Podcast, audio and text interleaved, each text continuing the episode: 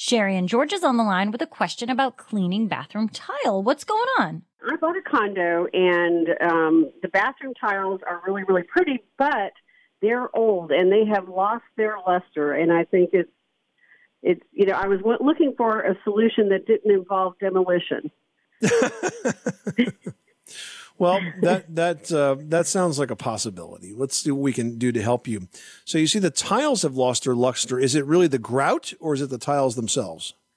Oh no, it's the tiles. They have absolutely like no shine to them whatsoever. They're very very matte, and it it sort it, it should have that luster like the subway tiles. Well, maybe no, not necessarily. I mean, there's a lot of tiles that have lust that have matte finishes, right, Leslie? There are tiles that have matte finishes that tend to get the dirt stuck to them a little bit more easily because the gloss is there really to protect that tile. And sometimes tiles that are purposely meant to have a matte finish will have a coating on them that will help keep the dirt away. So it's really the goal here is do we want to clean the tile that you have? Do we want to change the tile? What's your goal? In a perfect world, um, I would like to clean it and it stay clean and shiny.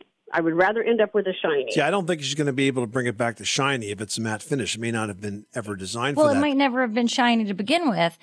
And cleaning a matte finish tile, it's a different approach than cleaning a glossy finish tile because you can use different things on one than on the other because the matte is more porous and you don't want to put something on it that's more aggressive in its cleaning style that you could use on something with a gloss finish. You know, I think the issue with the unglazed tile is because the glaze isn't on it, everything just sticks to it. The dirt sticks to it. The mold and mildew sticks to it. So cleaning it, you can't just pick up you know, a commercial cleanser. It just might be too rough for the unglazed porcelain.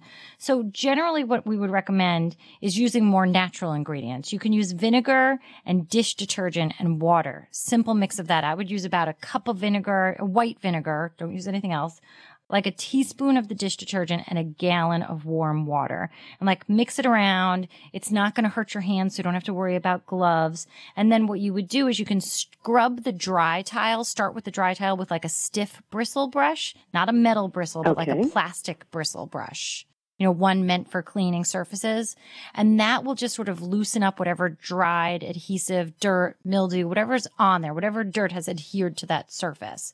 And then once you've sort of I, I, guess loosened it up with that stiff bristle brush, then take a wet rag, like dip a wag and a rag into that vinegar solution and then clean the tile with that. And you should see that the vinegar will start to dissolve whatever mold or salts or product, whatever is on there. And the dish detergent just helps to loosen that up and just do it. Keep cleaning out your rag, going back into the solution. And then once you're kind of satisfied with the cleanliness of it, then rinse everything with clear water. And now that should do the trick. Now, I don't think you can put anything on it to give it a glazed surface because that glaze is done in the baking process of the tiles. Oh, mm-hmm, mm-hmm. Okay.